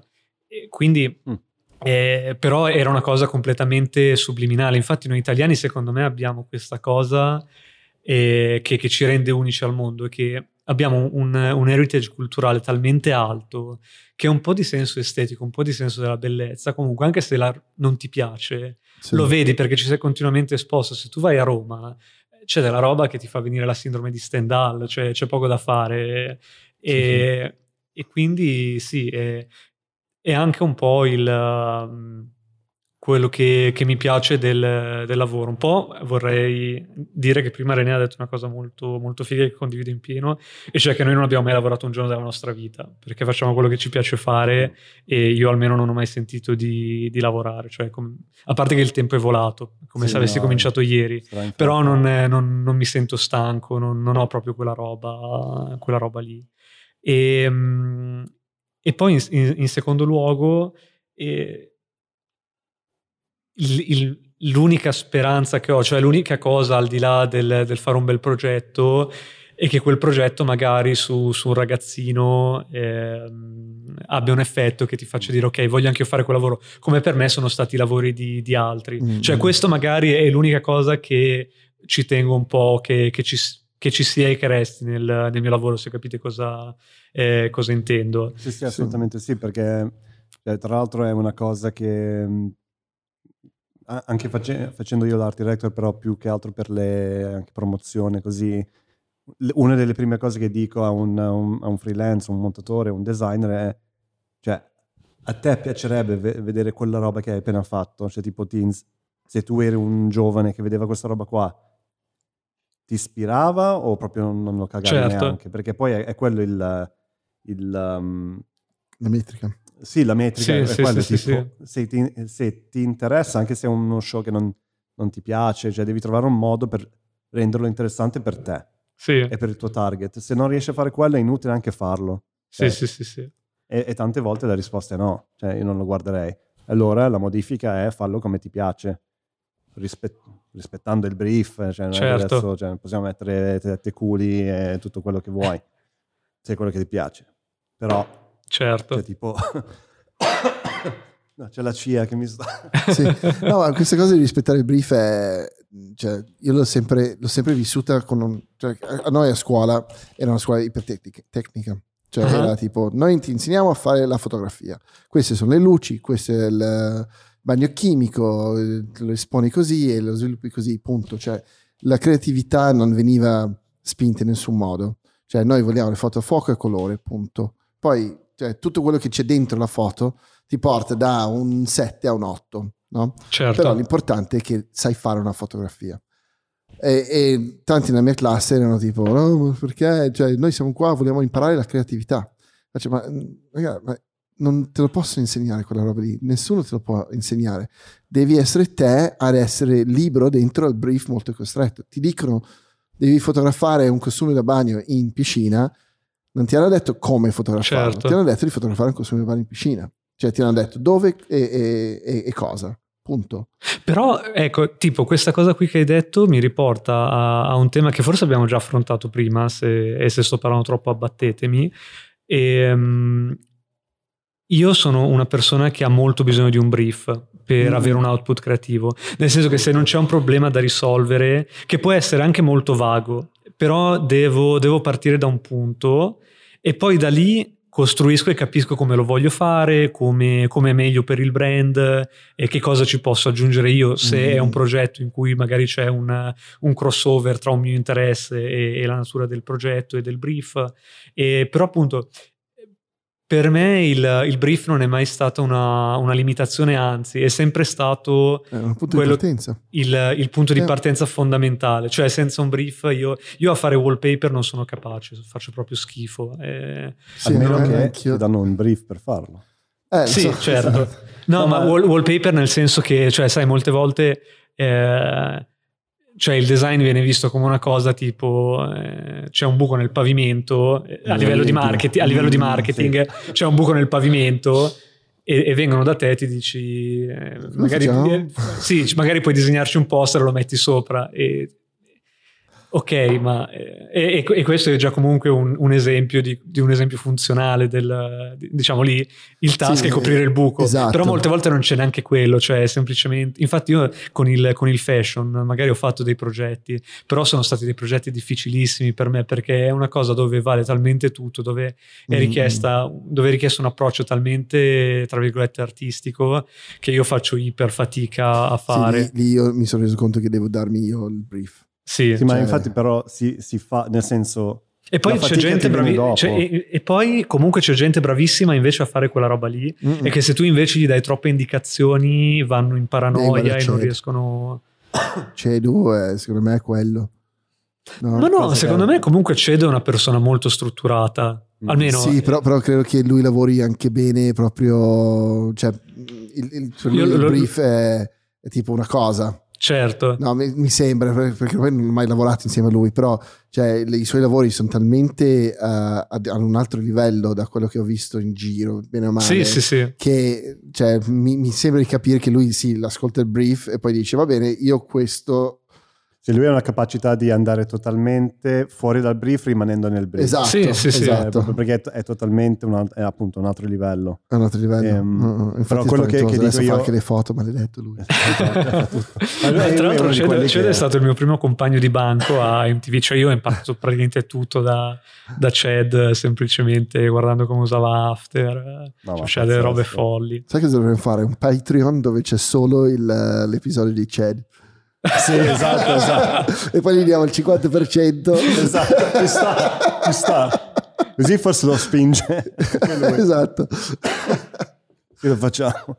Però quello che sto cercando di dire, se no la CIA non mi ha avvelenato la birra. Tolta birra. Perché comunque, cioè, anche se non c'è un brief, il lavoro di arrivare ad un brief lo fai comunque, perché lo sbattimento è ok, coprimi il buco. Prima cosa che ti chiedo è quanto è grande il buco, quindi stai chiedendo le specifiche, fa parte del brief, le dimensioni, che colore sono i muri, sono grigi e bianchi, ok, quindi dobbiamo rimanere, no, deve essere totalmente il contrario, ok, quindi aggiungi un tassello, quindi è un lavoro che qualcuno doveva fare prima, sì, in ogni caso, esatto, marketing lo deve fare sempre, cioè da dove arriva, e quindi anche se non c'è un brief arrivi sempre al punto di avere un brief, perché cioè ti vengono naturali le domande, quindi le domande, cioè il brief sono le risposte, contiene le risposte delle domande che qualcuno dovrebbe fare a prescindere, poi cioè debrief e tutto, però comunque secondo me con un brief fatto bene escono fuori delle idee anche molto più fighe, fare assolutamente una serie, cioè, perché ti senti al sicuro. Perché non sono sicuro, però cioè, quando io ti dico fammi un film, dici ok, minchia, ho tutto. No, ho capito, però se tu sai che un brief è quello, no? E sta arrivando da una persona che ha le idee chiare in qualche modo, perché se un brief chiaro viene da una persona che ha le idee chiare, allora tu ti senti più libero di esprimerti in quella situazione, allora ti senti più al sicuro. Sì. Invece se ti arriva una roba tipo Airy Fairy dove non si cioè tu proponi qualcosa ma non sei mai sicuro di quello che stai facendo, perché quella persona non è sicura, come cazzo fai? No, è come se arrampichi una montagna e la montagna si sta friando sotto le mani. No, infatti per quello che dico, che comunque anche se un brief è fatto male, cioè il vero lavoro iniziale è fare le domande giuste. Esatto. Per arrivare poi cioè il lavoro vero lo inizi quando hai tutte le risposte ad alcune domande, quindi alla fine ti sei come hai detto te, cioè hai compilato un brief. Sì. Però quello che dico io è che una volta che hai quelle domande lì, che sia un brief fatto bene all'inizio, un brief che ti arriva dopo tanto lavoro, tipo non so, da lì, cioè tipo è come avere uno spotlight, no? Dici ok, questa è la direzione e possiamo fare tipo tutto quello che facciamo deve essere dentro questa linea qua, quindi può essere tipo non so, facciamo VHS perché c'entra con il linguaggio dello show. Allora, cioè, forse è una cosa che non ci pensavi neanche, perché cioè, non c'era quella direzione lì. Esatto, quindi... e poi una linea è infinito, allora cioè, tu puoi andare avanti finché sei capace di spingerti. Sì. E quindi cioè, tipo, vai in quella linea lì, esci ogni tanto e dici proviamo questo, no, è nella linea del brief, rispecchia lo show, rispecchia il progetto, no, rientriamo. E quindi ad un certo punto i dettagli escono da lì, sì. Escono dal bagliore intorno, non dal buio, sì. Capito? Quindi... Questa era banale, eh? No, questa era bella, bravo ogni tanto. Adesso secondo me per chiudere voglio tornare di nuovo al liceo classico.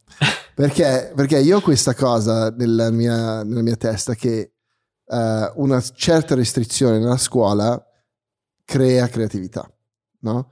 Cioè le scuole troppo liberali, dove c'è sviluppi... Sì, sono bambini molto liberi, dove forse sperimentano tantissimo, però... È nella costrizione che trovi il diamante, no? Cioè quello che vuole creare comunque anche nel momento di cioè non so, ai nostri tempi ti davano ancora la bacchetta, certo, sul culo se comunque volevi disegnare, perché rischiando una punizione corporale vuol dire che ci tenevi a quel, certo, caso di disegno, no? Molto di più di uno che sta disegnando, sì, sta disegnando benissimo ma non hai nessuna punizione per farlo, allora cioè dov'è il... Certo, no? Certo. E allora e lo trovi spesso in situazioni di difficoltà che vengono fuori delle cose veramente molto molto belle, la guerra, lo sviluppo, cioè a parte i soldi che vengono incanalati, ma anche il panico, cioè il fatto di poter perdere la vita o di persone che stanno perdendo la vita, cioè te pensi di più, no? E allora cioè, questa cosa di essere costretto ti porta forse a poter esprimere, se sei una persona creativa, molta più creatività di una persona che è, lo può fare quando vuole, è creativamente, sì, inclinato, no? Cioè, forse cadono più per strada, no? Cioè, sì, nel senso, forse perdi. E poi un altro spunto iper interessante che hai dato è il ruolo della disciplina, nel senso che appunto il design, come lo intendo io almeno, se tu guardi al lavoro di Vignelli o di tutti i grandi graphic designer del passato, italiani e non, era gente con un livello di disciplina veramente maniacale. Io figurati ero stato a questo workshop di Bruno Monguzzi a Milano ormai, non so, 10 anni fa forse, eravamo io e altri 7 disadattati probabilmente, purtroppo, perché era in un bunker nel quartiere Isola, cioè una situazione assolutamente demenziale, e però era stato iper interessante perché lui era praticamente un keynote in cui lui presentava i progetti che aveva fatto nella sua carriera, quindi progetti bellissimi, e il suo punto, cioè quello che mi è rimasto più impresso, è che lui dice io cerco sempre di fare il meno scelte possibili quando disegno, e, nel senso che anche lì appunto la capacità di problem solving è di fare un design che abbia quantomeno ego, quanto meno caos, quanta meno, tra virgolette, ispirazione ci sia. Cioè, e ti faceva il breakdown dei lavori che ha fatto, in cui tu dicevi, caspita, ma è vero, cioè anche io se avessi fatto questo progetto non avrei potuto farlo in un altro modo se l'avessi fatto in maniera così giusta. Ovviamente è un eufemismo, nel senso che, certo, se tu dai lo stesso brief a 10 persone diverse, ti vengono con 10 risultati diversi, che tutti possono essere perfetti. Però questa cosa qui è una cosa che mi ha lasciato molto colpito, e appunto mi ha fatto comprendere veramente l'importanza della disciplina nel lavoro, nel senso che se tu sei una persona artistica al 100%, cioè senza boundaries, magari hai delle idee geniali, però non riesci a realizzarle, perché per realizzare un'idea devi essere pragmatico e devi essere super strutturato. E quindi ecco, forse questa cosa il liceo classico un po' me l'ha data, di avere un mindset, un framework mentale comunque molto strutturato quando dovevo disegnare qualcosa, sì, perché è una cosa che mi viene da lì, se... esatto, poi lo vedi tanto anche, io seguo tanti scrittori e quasi tutti quelli che hanno carriere lunghe dicono: mi sveglio anche forse tardi, non è necessariamente svegli alle 8, però si svegliano, si mettono al computer 5 ore, lavorano 5 ore, poi si alzano e vanno a fare qualche cos'altro, no? Però lo fanno tutti i giorni, cioè routine costantemente, perché quello è il lavoro. Cioè il divertimento è una volta che è finito, sì, però, sì, cioè, sì. E poi ci sarà il momento che ti arriva la paragrafa perfetta o qualcosa, però il lavoro è metterti lì, e non hai writer's block se ti metti lì tutti i giorni e scrivi, no? Perché hai scritto qualcosa. No? Sì, e poi è la stessa cosa con il divertimento. Se fai tu il divertimento tutti i giorni, quando vuoi, quanto vuoi, diventa un writer's block anche lì, un play block, perché non sai più cosa fare. Certo. E quindi a un certo punto forse torni, cioè diventa tutto l'altro. Oppure anche diventi assuefatto dal divertimento, cioè è la stessa cosa, cioè, esatto. Nel senso, se tu fai il water slide tutti i giorni, dopo un po' ti rompi il cioè se vai... il bello di, non so, di surfare o fare lo skate, roba del genere, che tu lo puoi fare tutti i giorni, però cambia il mondo attorno a te, no? Cambia il meteo, cambiano le onde, cambiano le cose, però se tu surfi la stessa onda tutti i giorni, credo che dopo un po' ti rompi i coglioni, no? Sei sempre nella stessa forma, cioè, non avresti una vita, cioè 40 anni di surf, no? Oh, forse ce l'hai, però forse non ti dà così tanta soddisfazione. Sì. E poi vabbè, però legandomi a quello, prima hai parlato a cena del fatto che in Russia cioè sono estremamente bravi, tipo matematici, roba del genere, sì, ma facevi fatica a trovare quello un po' più libero come creativo. Dal punto di vista meramente tecnico ci sono le persone con più talento che io abbia mai conosciuto in vita mia, nel senso che se tu hai un'idea non c'è nulla che loro non riescono a fare. Il problema è che appunto è molto difficile trovare qualcuno in grado di fare la direzione creativa e infatti le persone che hanno queste capacità in genere fanno molta carriera là, perché è una skill che non esiste. Come si chiama? Che è diventato non so, mi viene il nome, Giacomo, che è moda, è un brand di moda, lui è un ragazzo ucraino che totalmente folle e adesso il direttore creativo di uno dei brand più importanti del mondo, è considerato il pinnacle, cioè più alto, perché comunque totalmente folle. Sì. E poi comunque vabbè, non fraintendetemi, ovviamente ci sono anche delle persone in grado di essere più autonome, e quindi però diciamo rispetto all'Italia, che dove ho avuto ho avuto magari un percorso abbastanza particolare, nel senso che appunto sono sempre stato circondato da persone molto molto molto creative, e anche molto più creative di me, cioè lo dico serenamente, però appunto il ratio su 50 persone è di veramente 1 su 5, forse addirittura 1 su 10 che ha quella skill. Secondo te come mai? Perché per il discorso di prima, che forse la scuola che costringe, lascia, cioè, forse costringe troppo? Non lo so, penso che è una cosa, mi sento di parlare talmente generalizzando che non mi sento di dare una risposta.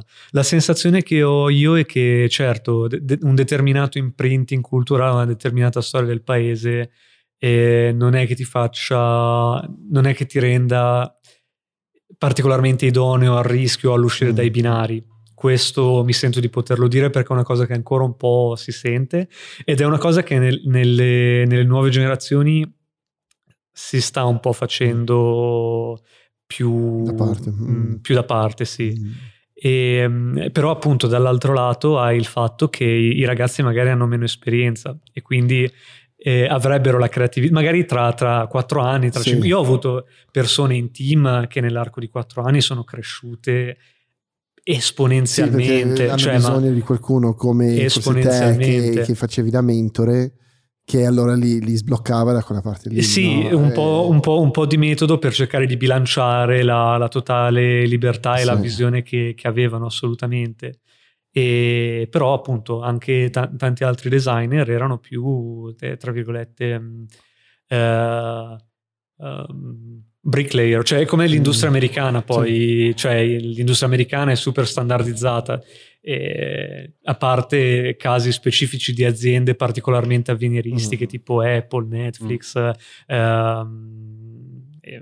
oppure qui in Europa Brown sarà stata la Olivetti all'epoca, e comunque la realtà americana è ipersettorializzata, cioè se tu sei un 3D artist, non ti metti a fare il mestiere del creativo, non ti metti a fare il mestiere dell'illustratore, non ti metti a fare il mestiere dell'editor, cioè è chiaro che adesso le nuove tecnologie rendono molto accessibili tutto e anche il mercato ti chiede di saper fare molte più cose, però l'imprinting è molto più strutturato, quindi se tu sei un 3D generalista non ti chiedi neanche che cosa dovresti comunicare, tu aspetti il task tecnico, ti dici ok, che modello vuoi, che inquadratura vuoi, che luce vuoi, che movimento vuoi, e te lo fanno benissimo, cioè ti fanno le simulazioni, ti fanno il render perfetto con Redshift o con Arnold eccetera, però appunto un ruolo molto importante che manca a mio avviso per quello che ho visto in quel mercato è appunto la capacità di avere la big picture. Sono molto concentrati sui dettagli, e infatti se riesci a trovare il connubio tra big picture e poi chi la realizza, puoi fare della roba fighissima. No, io sono super interessato a questi shift culturali in giro per il mondo, perché cioè, non so, è troppo interessante vedere come la cultura crea le industrie dove c'è, no? in quei paesi. Non so se pensi al Giappone, è un altro paese simile dove ipertecnici con pochi ipercreativi messi dentro. Corea anche, cioè, mi sembra di aver capito che più o meno più è conservatore un paese, più genera questo genere di cose, cioè perché l'oggettività è più importante della soggettività. Però sai cosa poi hai, cioè tu hai detto Giappone, che è una delle mie altre grandi passioni, nel senso che gran parte della mia ispirazione, ecco, magari non c'è un lavoro specifico, però la sigla di Evangelion, la sigla di Cowboy Bebop, cioè, sono dei capolavori che esulano dal mondo anime e dal mondo dei manga, cioè proprio a livello creativo, a livello di design, di animazione, di tipografia, è roba che è invecchiata benissimo ed era comunque una cosa sicuramente originale, nel senso che questi due prodotti in particolare non ho trovato quel livello di profondità nel lavoro in altri anime, in altri manga, e comunque appunto anche a livello creativo, non solo tecnico, erano veramente superiori, cioè, sì, assolutamente. Quindi appunto è per questo che io ho molta paura a generalizzare, nel senso che tutto quello che ho detto chiaramente non è un frammento, no, è il mio punto di vista su quella che è stata la mia esperienza. Così per parlare, siamo a ora 38, chi arriva a questo punto qua, cioè, ormai siamo a 2001 di stare nello spazio, caspita. Potevamo cambiare il nome, tipo frammenti, punti di vista. Perché a me piace, cioè, generalizzare proprio perché è più divertente a un certo punto, cioè tutti i giapponesi. No, però cioè, se io penso a anche interviste con i grandi inventori giaponesi, è spesso tipo avevo un problema da risolvere e io l'ho risolto così, cioè, super low key, non è super mai una roba tipo cioè, ci ho pensato, volevo inserire dentro, cioè tipo lo fanno con una freddezza, ma forse perché per loro rendere una cosa oggettivamente di valore è cioè dà loro una posizione, mentre lo dicono, ma no, perché mi piaceva questa cosa qui, ho sognato una notte una cosa e l'ho messa su carta, oppure mi sono fatto di LSD e allora, cioè, che può darsi, e allora cioè, non possono venderla così, no? Perché deve essere oggettivamente giusta, perché se no non riescono a venderla su per la nell'azienda. Sì, probabilmente. Io avevo visto un documentario su adesso non mi ricordo il nome, però il documentario della serie Metal Gear Solid dell'Xbox, no? Della Nintendo, che è un videogioco totalmente fuori di testa a livello estetico, di racconto, di personaggi, cioè, super colorato, poi ti spiega ogni cosa, era proprio super tipo quadrato, cioè lui è così perché deve essere così, e il suo nome è quello perché non può essere un altro nome, però è poi quello è la roba dello spotlight che dicevamo prima. Una volta che decidi la linea Sì, sì, però è interessante vedere come questo specie di specifiche vengono fuori di più in un paese come il Giappone, che è iperconservatore, e invece in un paese come l'Italia o come gli Stati Uniti non serve, era figo farlo così, semplicemente mi piaceva, no? Che ci sta anche quello, che ci sta anche quella roba lì, perché sì, il mio goal in America è fare un videogioco che tutti vogliono giocare, ok? Da paura, deve essere uno sparatutto e via, e io l'ho fatto in questo modo qua. In Giappone invece è forse più step nel brief per arrivare a quella roba lì, oppure devi giustificarlo di più per il discorso di saper parlare con i tuoi interlocutori, perché se non lo giustifichi in un certo modo e per sempre non hai nessun valore, no? Where to from now? Dove vai? Cos'è il tuo, i programmi da adesso? Ma guarda, come immaginerete, io ho avuto diciamo un paio di mesi abbastanza intensi adesso, però no, sono tranquillo, sono qui stabile a Milano, adesso lavoro come freelance e basta. Sito? Ideosuite.com, magari lo mettiamo un bel banner, lo spammiamo. Ma ti piacerebbe fare tipo un tuo studio o vorresti entrare studio? No, nel senso che studio mi sono reso conto che mettere su un'azienda è un lavoro proprio diverso, ed è una cosa per cui io paradossalmente non sono molto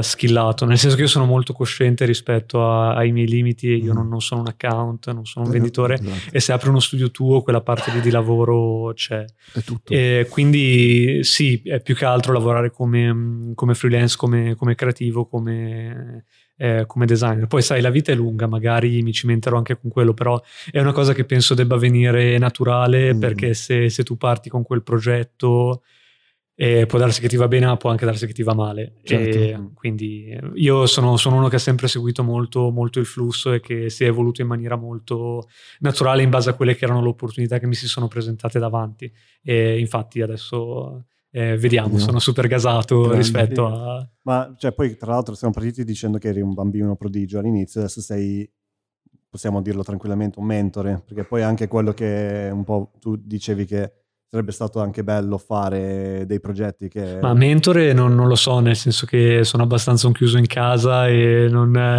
è che... Però spero... No, però sei stato... hai detto che hai visto una crescita esponenziale di alcuni ragazzi. Sì, certo. Cioè tipo anche forse prendere una piccola direzione in speaking, keynote Sì, quello sicuramente è una cosa che puoi fare, però sai, io sono uno a cui piace molto il lavoro e il design, cioè può anche essere un ruolo più di management tra virgolette, però voglio essere comunque parte della realizzazione del progetto, cioè io non potrei mai essere semplicemente il produttore esecutivo oppure nel senso, io penso che il valore che ho, che posso creare in house in un'azienda è quello appunto di parlare con conoscenza a una persona di finance, a una persona di HR, alla leadership del canale, per capire come implementare una visione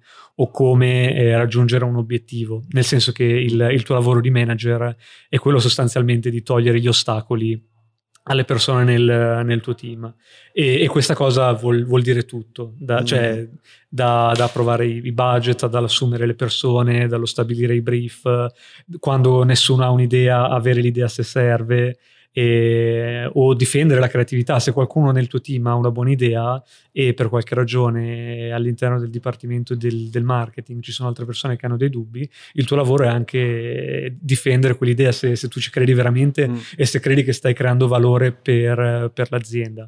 E invece da freelance può essere anche un mestiere più